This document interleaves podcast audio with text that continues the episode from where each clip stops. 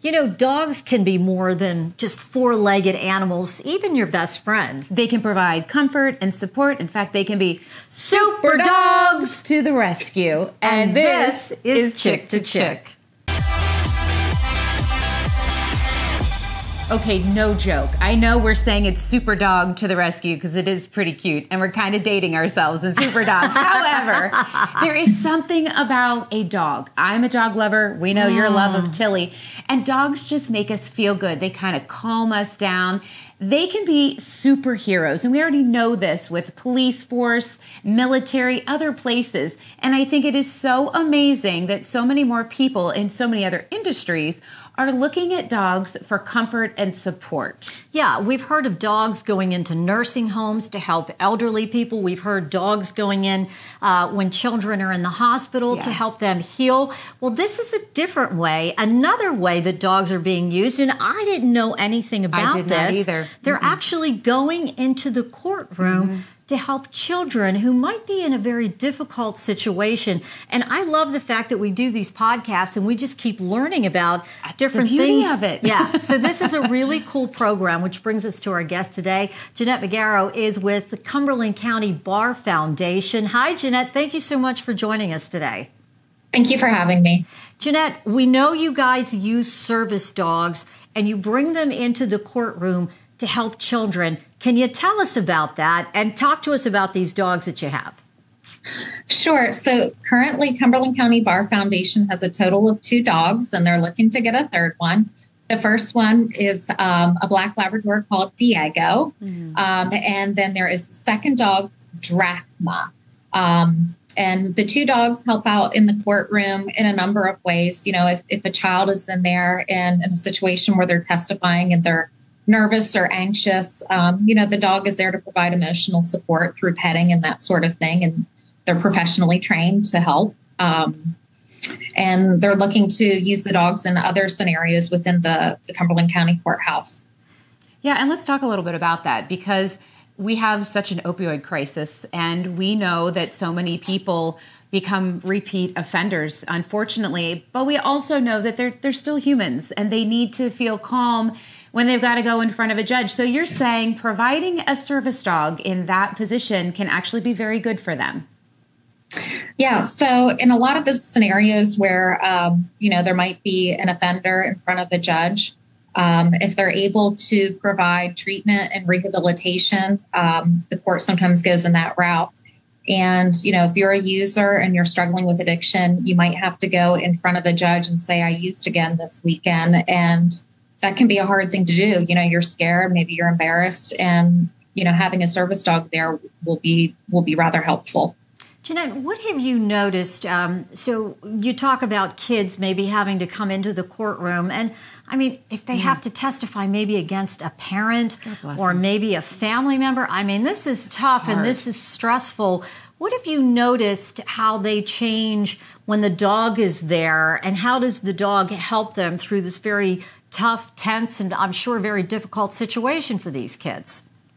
Well, I can tell you, um, as a mother of an autistic child that has uh, a dog in the house that is is very helpful. I can tell you what I see firsthand as a parent, and I see when you know my son is anxious and stressed. He goes for the dog, he pets the dog, and you can just see that the dog soothes him, and it's just it's really the best treatment for him.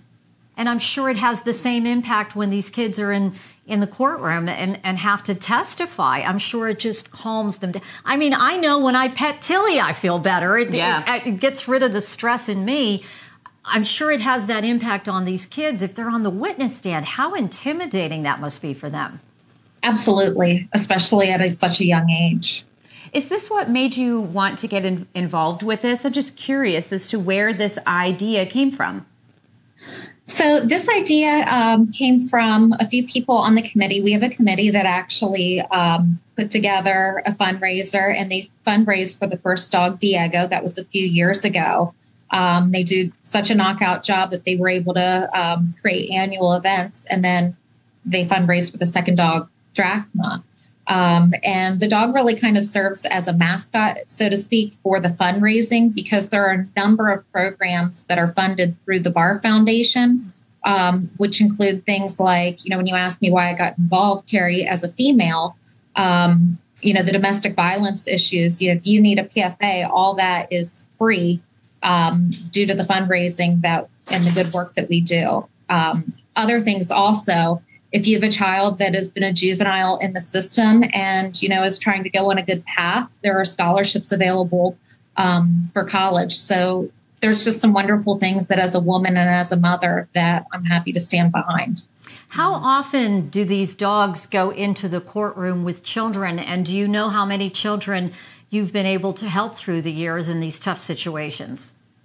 I wish I knew the answer to that. Um, they, the dogs actually have somebody within the courtroom that they're assigned to, and I know they they go home with uh, the employees at night. So I know they are in there regularly. I don't know if it's daily though. Absolutely. It, go ahead. Well, I was just going to say, and and with the, the adults, it's it, it you know it's it's a little bit different. You know, a child really usually has needs some sort of a security, but the fact that you're doing this with adults, my brother suffered from opioid addiction um, mm-hmm. and lost his life eventually to it. And I know that one of the things that brought him a lot of solace was his dog.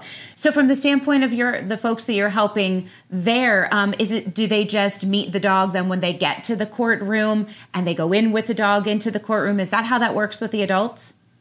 I, I, believe that the dog is is already in the courtroom with um, an employee. As far as the introduction, how that works, I'm not quite sure. But you know, I can tell you again, you know, as a parent of a child um, special needs, I can tell you, and even personally, like you said, you calm the dog, you hug the dog, and it just, you know, it's just warm and loving. It's such a intense feeling. Mm-hmm. It's all about the touch and feeling that comfort yes. and the love you get from mm-hmm. a dog so unconditional. Absolutely. Of course, it makes you happy. Mm-hmm. So, again, you talked about that you have two dogs.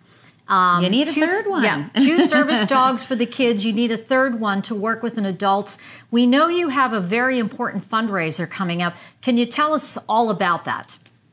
Sure. So, the fundraiser that they have typically done um, was more of a Derby Day style event in the spring. And with COVID, um, that's kind of been put on pause. And now that we're able to have events again, the committee got together and they decided to do a tailgating event um, themed around football, themed around Penn State, right? Um, so we're all looking forward to it. It's uh, September 25th, and it will be at um, at Pheasant Field Bed and Breakfast. It's kind of right on the borderline between Carlisle and Mechanicsburg, and they're selling hundreds of tickets to it. And it's um, an all you care to drink um, tailgating event. So think beer garden and think um, barbecue. Stampede Barbecue is going to be there. There's going to be live music. They're going to be broadcasting the Penn State game. There's going to be silent auction, um, games, just a lot of fun.